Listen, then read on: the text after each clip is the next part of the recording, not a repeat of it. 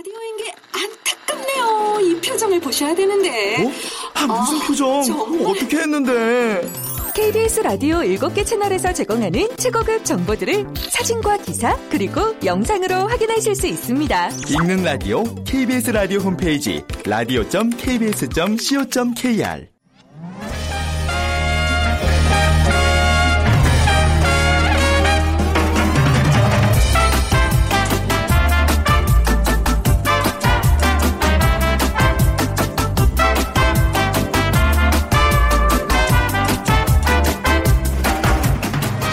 안녕하세요. 빅데이터로 보는 세상 아나운서 최현정입니다. 아, 요즘 때이른 더위가 기승을 부리고 있습니다. 어제 서울을 비롯한 수도권에는 오후 한때 올해 첫 오존주의보가 내려지기도 했는데요. 오늘도 전국 대부분 지방에서 오존 농도가 나쁜 단계까지 오르겠다는 예보입니다. 오존주의보는 오존 농도가 일정 수준보다 높을 때 발령되죠. 이 성층권의 오존은 지구상의 생명을 보호하는 보호막 역할을 하지만 대륙권의 오존은 사람의 호흡기나 눈을 자극하는 등 인체에 유해하고 농작물에 피해를 주기도 합니다. 오존 농도가 짙은 가운데 바깥 활동을 오래 하게 되면요. 눈과 목이 따가울 수 있고요. 메스꺼움, 기침의 증사가 나타날 수 있어서 오늘도 호흡기 약한 노약자나 어린이들 좀 각별한 주의가 필요합니다. 음, 특히 요즘은 우리를 둘러싼 환경과 건강에 대한 관심이 더욱더 높아지고 있는데요. 아, 그래서 다시 디젤차에 대한 이슈가 부각되고 있습니다. 잠시 후 세상의 모든 빅데이터 시간에 디젤차라는 키워드로 자세히 분석해드리고요. 이어지는 돈이 보이는 빅데이터 시간 반찬 전문점 창업의 성공 비법에 대해서 살펴보겠습니다. 먼저 오늘 빅퀴즈 드릴게요. 오늘은 경유 차량에 관한 문제입니다. 경유 차량과 일정 규모의 시설에 대해 오염 물질 배출에 따른 처리 비용을 부담하게 하는 제도가 있는데요. 이것을 무엇이라고 할까요? 1번 건강보험료, 2번 계약금, 3번 바가지 요금, 4번 환경개선 부담금 중에 정답 고르셔서 번에 저희한테 문자 보내주시면 되는데 오늘 당첨되신 분께는 3만 원 상당의 문화상품권 드리겠습니다. 휴대전화 문자 메시지 지역번호 없이 샵 9730이고요. 짧은 글은 50원, 긴 글은 100원의 정보 이용료가 부과됩니다.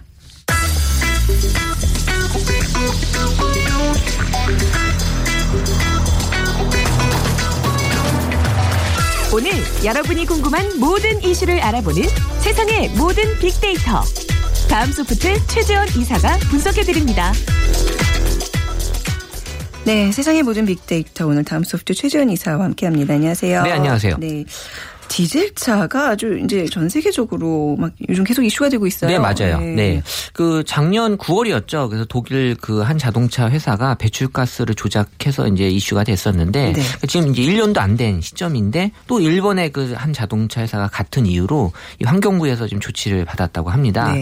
그러니까 이제 검사 과정에서 이 배출가스 그 재순환 장치 이게 EGR이라고 하는데 이게 이제 낮은 온도에서 이제 작동되게 하니까 그러니까 이게 이게 작동이 되면 연비에 좀 이제 영향을 좀 줄 수 있어서 이거를 이제 끄면 연비가 네. 또 좋게 나오고 이렇기 때문에 연비를 좋게 나오기 위해서 이 장치에 대한 작동을 특정 온도가 되면 이제 낮게 어, 특정 온도가 되면 이제 꺼버리는 그래서 이제 이게 임의 설정이라고 이제 어, 설명을 하는 거거든요. 네. 근데 이 온도를 어, 이그 일본 자동차 회사는 이제 35도로 맞춰놨기 때문에 다른 자동차보다 15도가 낮게 설정이 돼 있어서 이제 일찍 이게 이제 꺼져버리는 그래서 네. 이제 배출가스가 많이 나와버리는 이게 이제 어, 이 기준치 한 21배가 넘는 질소 산화물을 이제 뿜어냈다고 하는데 네. 이제 지금 이제 과징금 3억 원을 부과하고 또 리콜 조치를 또 당하고 네, 검찰에 이제 고발된 상황이라고 합니다. 그래서 이제 16일 날 환경부가 이제 조사 결과 발표했는데 어 한동안 이제 이 얘기가 좀 어, 올라올 것 같고요. 그래서 어 SNS 상에서도 디젤차 관련된 이슈는 항상 잊을만 하면 이제 좀 나오는 이슈긴 한데 네. 이게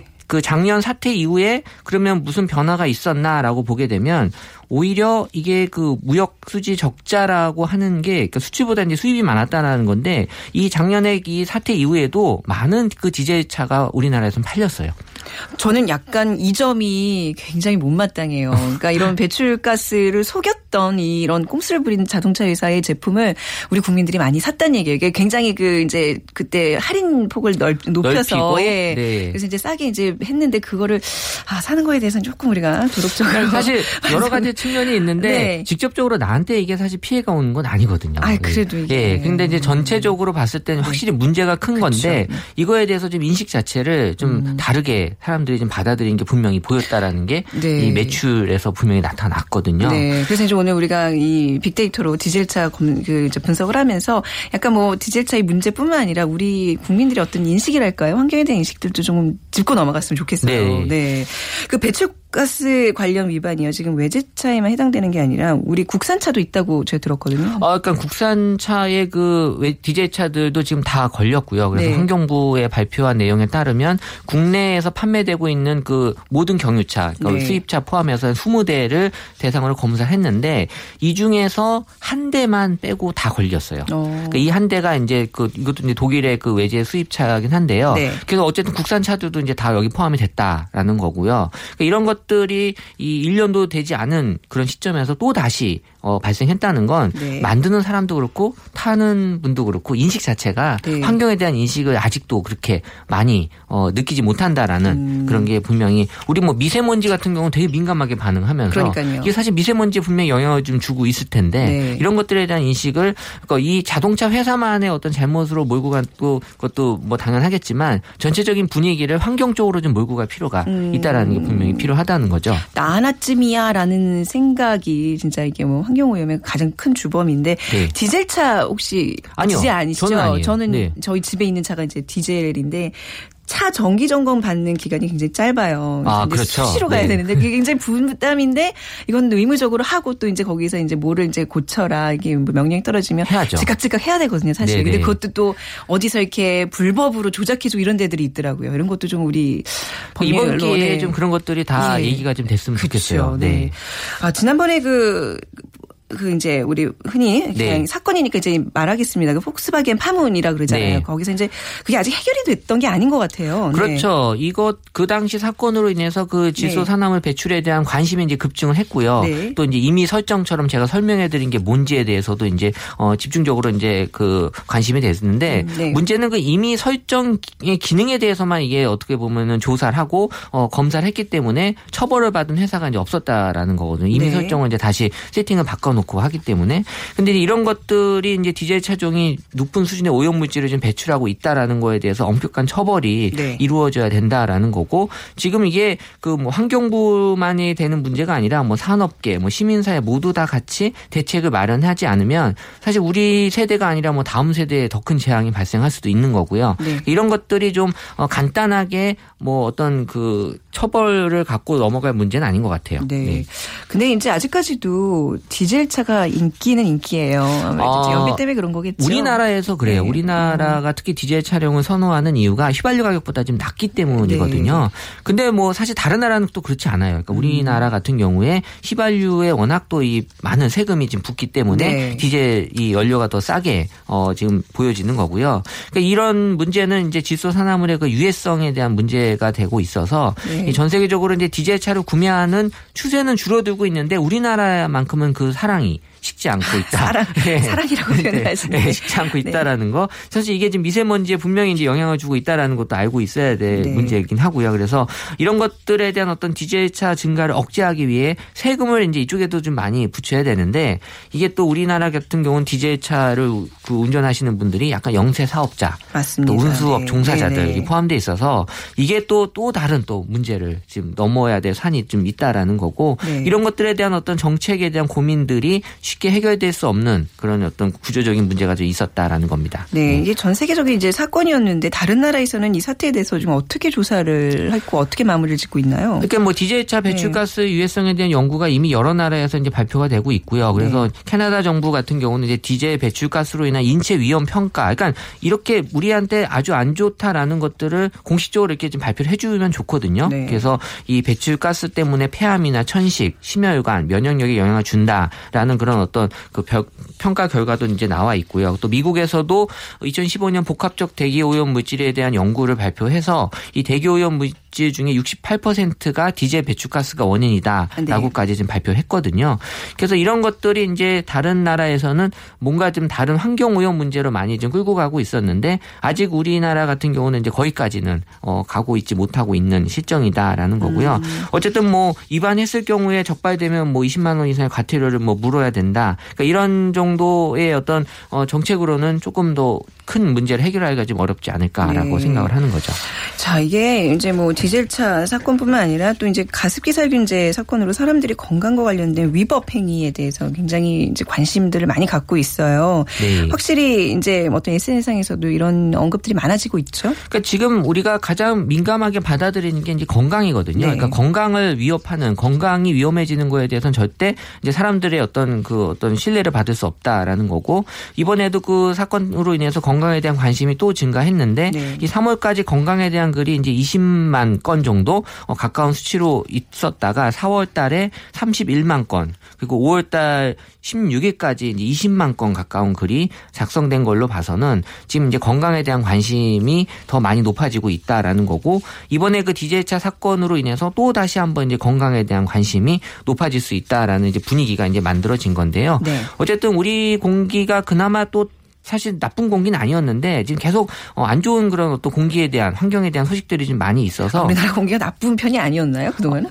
아 뭐 더 나쁜 나라도 많이 있으니까요. 아, 네. 기준이 어디에 네. 있는지. 예전보다 좀 많이 나빠졌다는 거죠. 네, 우리나라가. 최근에 미세먼지 네. 농도가 확실히 좀 는 거는 맞, 맞잖아요. 네, 네. 그래서 이런 것들이 좀 SNS 상에서 좀 공유가 되고 네. 좀 많이 좀 소비자들에게도 인지가 됐으면 더 다른 피해가 좀 줄어들지 않을까 생각을 합니다. 그렇죠. 그러니까 확실히 그 디젤차 사건 이후에도 그 디젤차들이 많이 팔렸다는 게 아직은 그 디젤 뭐 환경에 대한 어떤 의견이랄까요 인식들이 비슷하다는 얘기인데 그래도 좀 최근에 좀 바뀌지 않았을까요? 그런 어, 이게 좀 저는 가져보는데. 약간 그 여러 가지 여건이 우리가 네. 좀 여유가 있어야지 네. 이런 것도 좀 이렇게 생각도 깊이 아. 할 텐데 당장 내가 여유가 없는데 뭐 이렇게까지 뭐 해야 되나라는 것도 좀 있는 것 같고요. 그러니까 이런 것들이 그래도 우리가 좀 꼭 짚고 넘어가야 될 부분은 이제 맞는 것 같은데 인식 네. 자체는 이제 우리나라도 디젤 차에 대해서 이제 갖는 장점도 있지만 네. 여기에 대한 부정적인 의견이 좀 많이 올라오고 있거든요. 그래서 네. 이 월마다 또 비율은 조금씩 다르지만 부정적인 의- 의견이 긍정적인 의견보다 좀 높게 나타나고 있어서 한 부정적인 의견이 한 42% 현재는 음. 긍정적인 의견은 30% 그래서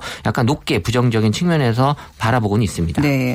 환경 문제에 있어서 우리가 아직 여유가 없기 때문에 아직 경제 성장을 더 이뤄야 되기 때문에 이런 변명은 이제는 조금 성숙하지 못한 얘기인 것 같아요. 네? 분명히 그럴 수 있죠. 네. 네, 앞으로 그렇다면 좀 디젤 차를 사람들이 덜 사게 될까요? 어, 저는 그렇게 봐요. 왜냐하면 음. 이게 사실 보통의 그 느낌보다는 좀 강하게 SNS 상에서도 지금 부정적인 의견이 좀 올라오고 있어서 네. 그 미세먼지 관련돼서는 사람들이 되게 또 민감하게 지금 반응을 하고 있기 때문에 이 디젤차도 거기에 관련성을 좀 많이 인식을 좀 할 필요는 있을 것 같고요. 네. 그러니까 올해에도 그 4월에 그 미세먼지에 대한 그 건수만 놓고 봤을 때는 어, 4월, 5월 비중이 한 3배 가까이 좀 높게 올라왔거든요. 그래서 이제 과거에 이제 디젤차에 대한 언급도 어, 특정 어떤 브랜드에 대한 언급이 아니라 네. 환경에 대한 언급으로 해서 좀 어, 넓게 지금 이제 사람들이 이제 인식이 좀 넓어지고 있다라는 것들은 이제 보여지고 있고 중요한 건 이제 건강에 대한 관심이 이제 높아지고 있기 때문에 어, 분위기상으로는 이제 SNS에서도 디젤 차에 대한 규제 그리고 어떤 언급에 대한 어떤 개선들을 어, 요하는 그런 것들이 좀 많이 공유가 좀 되고는 있습니다. 네, 그러니까 중요한 거는 기업들이 이 환경 문제에 대한 인식을 좀 바꾸고 거기 좀 앞장서야 되는 거고 그러기 위해서는 소비자들의 현명한 소비가 되는 거죠. 네. 그러니까 안 사면 되거든요. 그러니까요. 그러니까 사실 그러면 근본적으로 해결이 되는데 네. 그럴 수 있게 이제 우리도 인식을 좀 좋게 가지고 있어야 그렇죠. 된다는 알겠습니다. 거죠. 네. 자 마지막으로 오늘 비퀴즈를 하나 내 저희 네네. 내주시고 다시 한번 내주시고 네. 보내드리도록 하겠습니다. 네. 일단 경유 차량과 일정 규모의 시설에 대해 오염물질 배출에 따른 처리 네. 비용을 부담하게 하는 제도를 무엇이라고 할까요? 네. 1번 건강보험료, 2번 계약금, 3번 바가지 요금, 아유. 4번 환경개선 부담금. 네. 네. 뭐 좀 어렵긴 하지만 나머지 세 개가 좀 어이없기 때문에 네, 쉽게. 맞추실 것 같아요. 네. 오늘 당첨되신 분께는 3만 원 상당의 문화상품권 드립니다. 휴대전화 문자 메시지 지역번호 없이 샵 9730이고요. 짧은 글은 50원, 긴 글은 100원의 정보 이용료가 부과됩니다. 자, 세상의 모든 빅데이터 다음 소프트 최재원 이사와 함께했습니다. 감사합니다. 네, 감사합니다.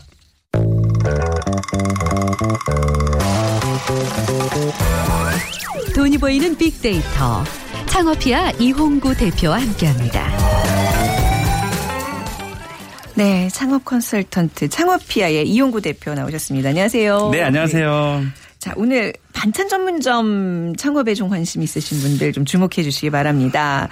반찬 전문점 창업 시장이 계속 늘고 있어요. 네, 그렇습니다. 일단 그 얘기하기 앞서서 이제 우리나라 같이 사실 반찬에 후한 나라는 없죠. 그러니까 어, 음식점에 가면. 그쵸. 어, 일본 같은 데 가보면은 뭐 그 단무지도 돈 내고 그렇습니다. 주문하고 그러더라고요. 네. 그래서 저 국을 한 세 번 시켰다가 네. 네, 국다 계산하고 나왔거든요. 그러니까 조금만 이렇게 나오는 국 있잖아요. 아, 예, 예. 혹시 그 최현정 아나운서께서는 그 음식점에 가시면 네. 어, 반찬을 더 달라고 할 때가 있잖아요. 당연히 있죠. 네, 뭐라고 하세요? 저 여기 더 채워주시겠어요? 너무 당당. 아, 그렇네요. 이게 그렇네요. 좀 더 주시겠어와 네. 그 어떤 리필 채워달라는 개념은 마치 이게 내 권리인 양. 네. 아, 어, 그러네요. 그래서 저는 어떻게 하냐면 네. 요즘에 어떻게 하냐면 그 되게 예쁜 말을 제가 들은 거예요. 아, 그 예. 뭐냐면 그 이제 음식점 보면은 그냥 반찬 더 주세요. 라고 지시형으로 하시는 분들이 있고, 네. 네, 좀만 더 주세요 이렇게 부탁하시는 분이 있는데 저는 어떤 얘기를 하냐면, 아 여기 반찬 좀 더 먹을 수 있나요? 어. 어. 라고 이렇게 물어보더라고요. 근데 왜 음식점 가면 반찬 더 달라고 했을 때 대, 대답 안 하시는 분들도 있잖아요. 바쁠 때는. 네. 근데 더 먹을 수 있나요라고 하면 무조건 반응이 이끌어 나오거든요. 네. 아 물론이죠. 더 드실 수 있죠. 이렇게 긍정적인 반응이 나와서 저는 요즘에 그렇게 쓰거든요. 네. 그래서 오늘 반찬에 대한 얘기 앞서서 이제 좀 아, 여담으로 맞아요. 또 가는 말이. 고와요. 오는 말이 곱다는 얘기가. 어디서든 적용이 됩니다. 그리고 네. 이제 일단 1인 가구가 계속 늘어나고 있다는 네. 것은 이제 방송을 통해서 계속 말씀드렸었잖아요. 그 지금은 이제 27%지만 이게 그 2035년에 가면 1인 가구랑 2인 가구가 어, 무려 70% 음. 네. 어, 정도가 되니까 이제는 뭐 해먹는 사람들이 좀 줄어들고 있고요. 네. 실제로는 뭐 그러니까 핵가족화되면서 더 그런 것 같아요. 이제 부모님 모시고 살지 않으니까 가볍게 좀 먹을 분들이 좀 많죠. 그래서 네. 아마도 그 사드시나요? 아니면 아유, 근데 아니, 솔직히 말씀드리면 열심히 좀 해보려고 하다가도 결국에는 사게 되고 네. 그리고 이게 굉장히 뭐 제가 게을러서가 아니라 네. 음식을 하시는 주부들은 다 아실 거예요. 뭐 재료를 많이 사가지고 와서 하다 보면 버리는 재료가 더 많거든요. 그더 들어간다는 얘기 많이 그러니까요. 훨씬 그리고 네. 이런 이제 뭐 배달 시켜 먹거나 반찬 전문점에서 하는 재료들을 요즘 다 좋은 것들을 많이 쓰시는 게 눈에 보여요. 그렇습니다. 네. 굳이 제가 이렇게 뭐 소매로 비싸게 뭘 사서 하는 게 손해가 같고 이제는 좀 합리적으로 이제. 주부들도 이제 변하게 되는 거죠. 네. 어 그래서 제가 그 어느 정도 이제 반찬에 대해서 그 사람들이 이제 그 이제 그 인식이 예, 어느 정도 되는지 제가 알아봤는데 그 대형 포털 사이트에서 반찬이라는 키워드를 한번 쳐봤어요. 그랬더니 네. 한 달에 조회수가 한 10만 건 정도가 되고 네. 어, 반찬 쇼핑몰이 아, 2만 한 3천 건 되고요. 이 반찬 배달이 좀 뜰 것 같다라는 좀 생각이 드는 게 반찬 배달이 어, 한 달에 만 한 6천 7천 건 정도 조회를 했고요. 또 한 가지는 그 아이들 반찬. 그래서 아이들 반찬만 별도로 이제 판매를 한, 부스를 한쪽에 놓고 네. 아이들 반찬만 팔아도 꽤 인기가 좋을 거라고 판단이 되거든요. 그리고 그 도시락 반찬이 한 3만 2천 건 정도 이렇게 조회수가 나왔어요. 네. 그 다른 단어들에 비해서는 조회수가 꽤 큰 편이거든요. 그래서 요 조회수는 앞으로도 더 늘어날 것으로 좀 예상이 됩니다. 그래서 반찬 전문점은 뜰 수밖에 없다. 네, 이렇게 지금 평가를 하는 거죠. 저도 인터 넷에 다 뒤져가지고요. 네. 이게 뭐 소위 좀 유명한 어떤 반찬 쇼핑몰들을 거의 섭렵을 한 일인인데 진짜로요? 진짜로요. 음. 예. 근데 여기저기 많이 시켜 먹어봤어요. 그래서 지금도 이제 화요일 아침마다 어제 아침에 왔겠구나. 어. 요리 하나. 반찬 한 세 개, 국 두 개에서 이제 어린이 식단 위주로 해가지고 네. 반찬이 와요. 일주일에 한 번. 아. 한번 와요. 그러면 한 주말 토요일까지 잘 버티거든요. 네. 예. 그리고 이제 마치 아이한테는 엄마가 했어라고 이제. 그거를 쇼핑몰에서 구매하신 거예요? 아니면 쇼핑몰- 집에? 쇼핑몰에서요. 그래서 그게 진짜 괜찮은 아이디어가 뭐냐면 네. 어, 실제로 밤에 늦게 퇴근하시거나 네. 아니면 지방에서 이제 지방 자주 왔다 갔다 하시는 분들은 실제로 그 재래시장 같은 데 가면은 왜 많이 팔잖아요, 반찬을. 네. 음. 살 수가 없는 시간대 일하시는 분들이 있어요. 그래서 그 그러니까 동네에서 장사 반찬 가게 하시는 분들은 일주일에 딱 한 번만 새벽에 네, 네. 그러니까 뭐 배달하는 업체를 쓰면 또 돈이 들어가니까 아, 일주일에. 딱 한 번만 새벽에 어 본인이 직접 배달을 하는 거죠. 그렇군요. 일주일에 한 번씩만. 그리고 아니 이게 택배 업체에서 오는 게 아니라 네. 직배송을 해줘요. 그 업체에서요. 당연하죠. 근데 예, 새벽에 그러나- 와요. 한 5시쯤. 그러나 네. 에, 뭐 인식이 좋은 곳이라면 그럴 수 있지만 네. 동네에서 동네 반찬 가게들은 그냥 어, 믿을 수 있다라는 그런 생각이 들잖아요. 네. 그래서 바로 해주니까 또 엄마가 해주는 것 같은 그런 느낌도 얻을 수 있으니까 혼자 사시는 또 음, 어르신들 많이 또 살고 계시잖아요. 요즘엔 네. 더 늘어나잖아요. 그래서 일주일에 한 번 정도만 일주일치 반찬을 좀 해서 주면 네. 그 반찬 가게 하시는 분들은 그냥 테이크아웃 그 판매뿐만이 아니라 네. 배달까지 하면은 어. 추가 매출이 올라가니까 그런 아이디어도 굉장히 좋거든요. 그렇죠. 그게 이제 뭐 조금 하는 게 아니라 좀 많이 하면 좀 단가도 많이 낮출 수 그러니까요. 있으니까. buying power라고 해서 많이 낮춰지니까. 어, 네. 요즘 이런 반찬 가게 프랜차이즈들이 많이 있나요? 잘 못 보셨죠? 그러니까 프랜차이즈는 아닌 것 같아요. 네, 그렇습니다. 네, 근데 네. 이게 반찬이 우리가 그 어쨌든 삼시세끼는 먹어야 될 음식들이잖아요. 네. 그럼에도 불구하고 오히려 다른 그 창업 아이템은 프랜차이즈가 굉장히 많은데 반찬 전문점은 우리가 인식할 만큼의 유명 브랜드가 없어요. 그래서 음. 뭐활 그, 그나마 활발하게 하고 있는 곳이 한 두세 곳 정도밖에 안 되니까 네.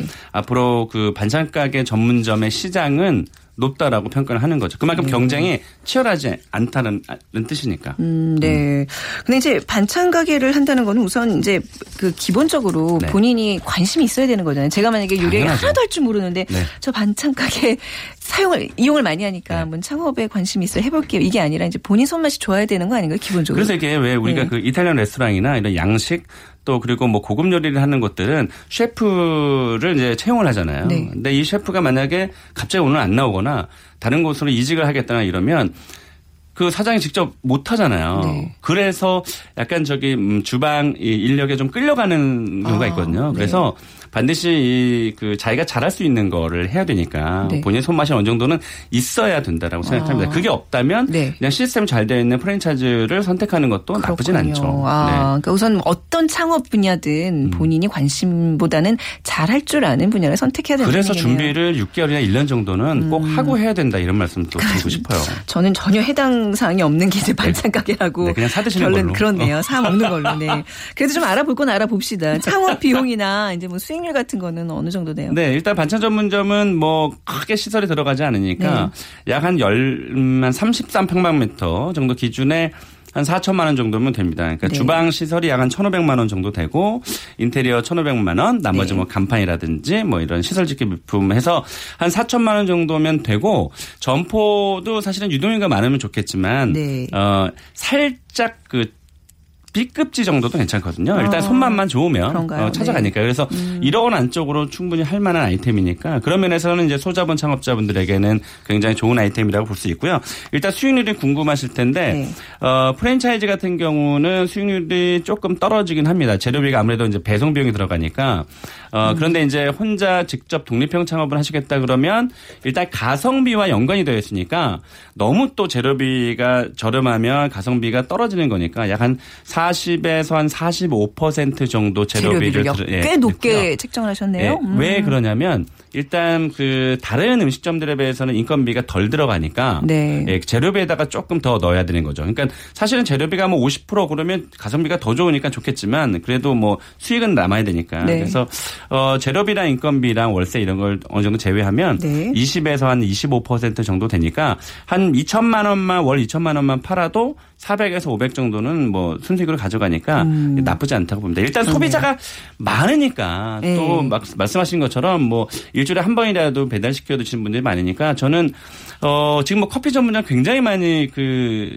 하려고 막 달려들거든요. 네. 실제로 경쟁이 치열한 거를 본인도 알면서도 네. 할게 없으니까 이제 커피 전문 하시는 분들이 많은데 이렇게 그 틈새 시장을 잘 보면 어, 도시락 전문점, 아, 네. 반찬 전문점도 괜찮다 이렇게 볼 수 있겠습니다. 지금 한 4천만 원 가량의 이제 창업 비용을 제시해 주셨는데 저는 이거보다 좀 더 낮출 수 있을 것 같아요. 있죠. 네. 그러니까 이게 반찬 가게라는 게 그러니까 집에서 주방 설비를 이용을 해서 네. 반찬들을 이렇게 잘 만들어 가지고 다른 가게에 어떤 진열대를 좀 빌리는 거예요. 이게 네. 반찬 가게 독립 그 가게일 필요가 없거든요.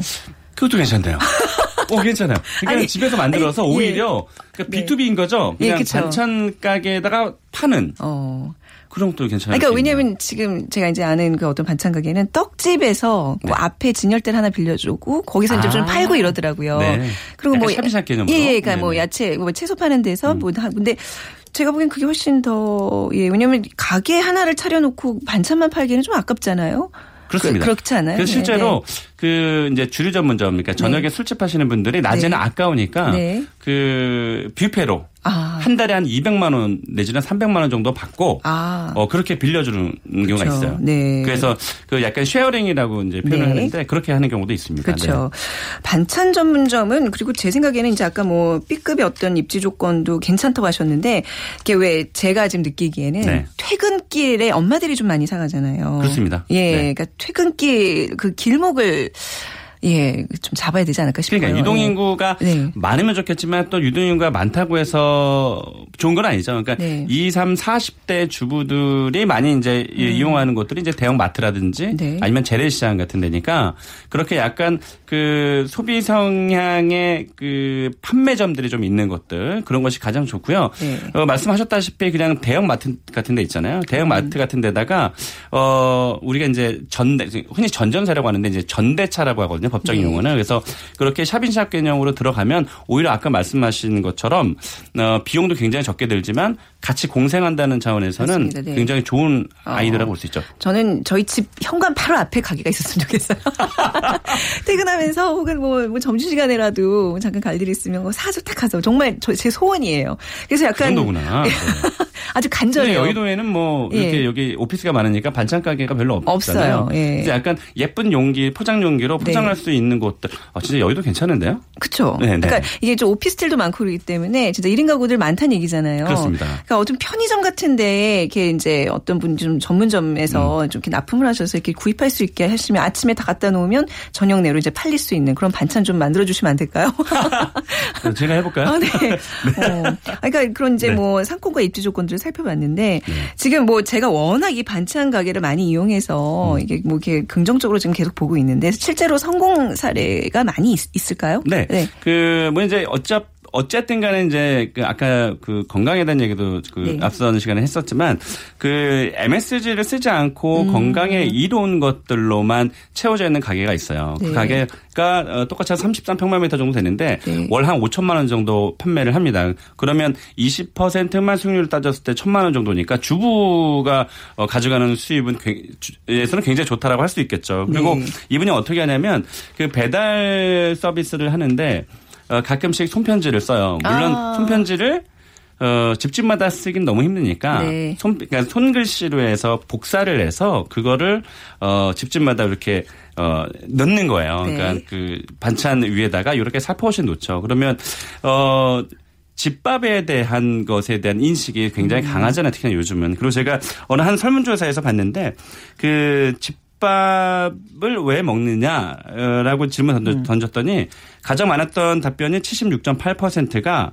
어, 집밥이 그리운 것은 맛보다 정서적인 것이다라고 해서 맛보다는 이제 엄마가 그리워서 네. 어, 그렇게 에, 선택을 한다는 거니까 어, 약간 손편지 같은 거 써서 엄마의 같은 어떤 그런 마음 전달해 주는 것도 좋고요. 또한 네. 가지는 레시피를 요즘에 이제 맞습니다. 뭐 음, 맛집 방송이 너무 많으니까 네. 요즘 뭐 어, 누구누구 뭐, 뭐 이런 레시피 이런 것도 요즘 굉장히 유행하잖아요. 네. 근데 그 레시피를 어쩌다 한 번씩 공개를 해주는 거야 거기다. 네. 그래서 아. 혼자 간단히 먹을 수 있게끔 하는데 네. 거기에 보면 MSG가 안 들어가잖아요 조리법에. 네. 그러니까 우리 가게도 MSG 쓰지 않고 이렇게 건강한 식재료로 쓰는 것이야라고 하는 어떤 홍보도 되거든요. 음. 네. 사실 레시피 준다 그래서 쉽게 못 하죠. 그 맛도 안 뭐 납니다. 영업 비법 뭐, 노, 노, 뭐 예, 유출한 뭐 이런 게 아니더라고요. 저도 그러니까요. 많이 따라해봤는데 안 돼요. 안 되죠. 맞아요. 그러니까 네. 반찬 전문점 입장에서는 네. 굉장히 솔직한 가게라는 아. 인식이 좀 들고 정적인 거. 네, 이 렇게 해서 어그 지역에서 매출이 꽤 높은 음, 그 가게였습니다. 네. 그 천연 조미료 뭐 이런 얘기들을 해주셨는데 이거를 사실 믿고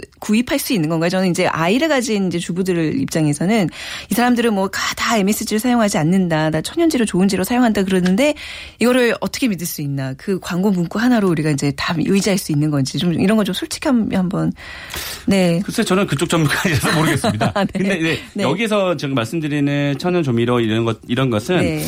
어 그냥 일반 소비자 입장에서는 어 사실은 맛이 먼저 우선이잖아요. 네. 다만 천연 조미료라는 것에 대해서 주는 이미지가 있으니까 네. 어 100% 믿고 구매를 하지 않겠지만 일단 기분상이니까 음. 네. 아무래도 구매 영향은 직접적으로 미칠 수 있다고 보는 거죠. 아, 자 반찬 가게 창업할 때 가장 주의할 점 무엇일까요? 예, 네. 그렇습니다. 아, 으, 처음에도 말씀드렸지만 일단은 어 구색을 많이 갖추는 것도 좋겠지만 일단 맛이 굉장히 그렇죠. 중요하다고 볼 수 있고요. 그리고 또 아까 말씀드렸다시피 친절한 서비스 그리고 음. 새로운 반찬을 주기적으로 만들어내는 네. 아, 이런 변화를 좀 어, 준다면 어 제가 봤을 때는 그 상권에서 성공할 수 있는 예, 그런 네. 아이템 이 생각하시면 될 것 같습니다. 반찬 가게 혹시 지금 창업 고민하시는 분들 다들 성공적으로 창업하시기 바랍니다. 다들 부자, 부자 되시기 바랍니다. 저 같은 주부만 있으면 진짜 다 부자 되실 것 같아요. 그러니까요. 자, 창업피아의 이용구 대표 오늘 함께 했습니다. 감사합니다. 네, 고맙습니다. 네, 자, 오늘 비키즈 정답은요. 4번 환경 개선 부담금입니다. 이것은 이제 배출 허용 기준과 관계없이 주로 경유 차량과 일정 면적의 시설에 대해 오염물질 배출에 따른 처리 비용을 부담토록 해서 오염 저감을 유도하고요. 환경 투자 재원을 확보하려는 그런 제도인 데요. 자, 9712님, 네, 정답 맞추셨고요. 더 이상 사람들 건강으로 장사하지 않았으면 좋겠습니다 하셨어요. 저희가 문화상품권 보내드리겠습니다. 빅데이터로 보는 세상 오늘 마무리하죠. 내일 오전 11시 10분에 다시 찾아뵙겠습니다. 지금까지 아나운서 최현정이었습니다. 안녕히 계세요.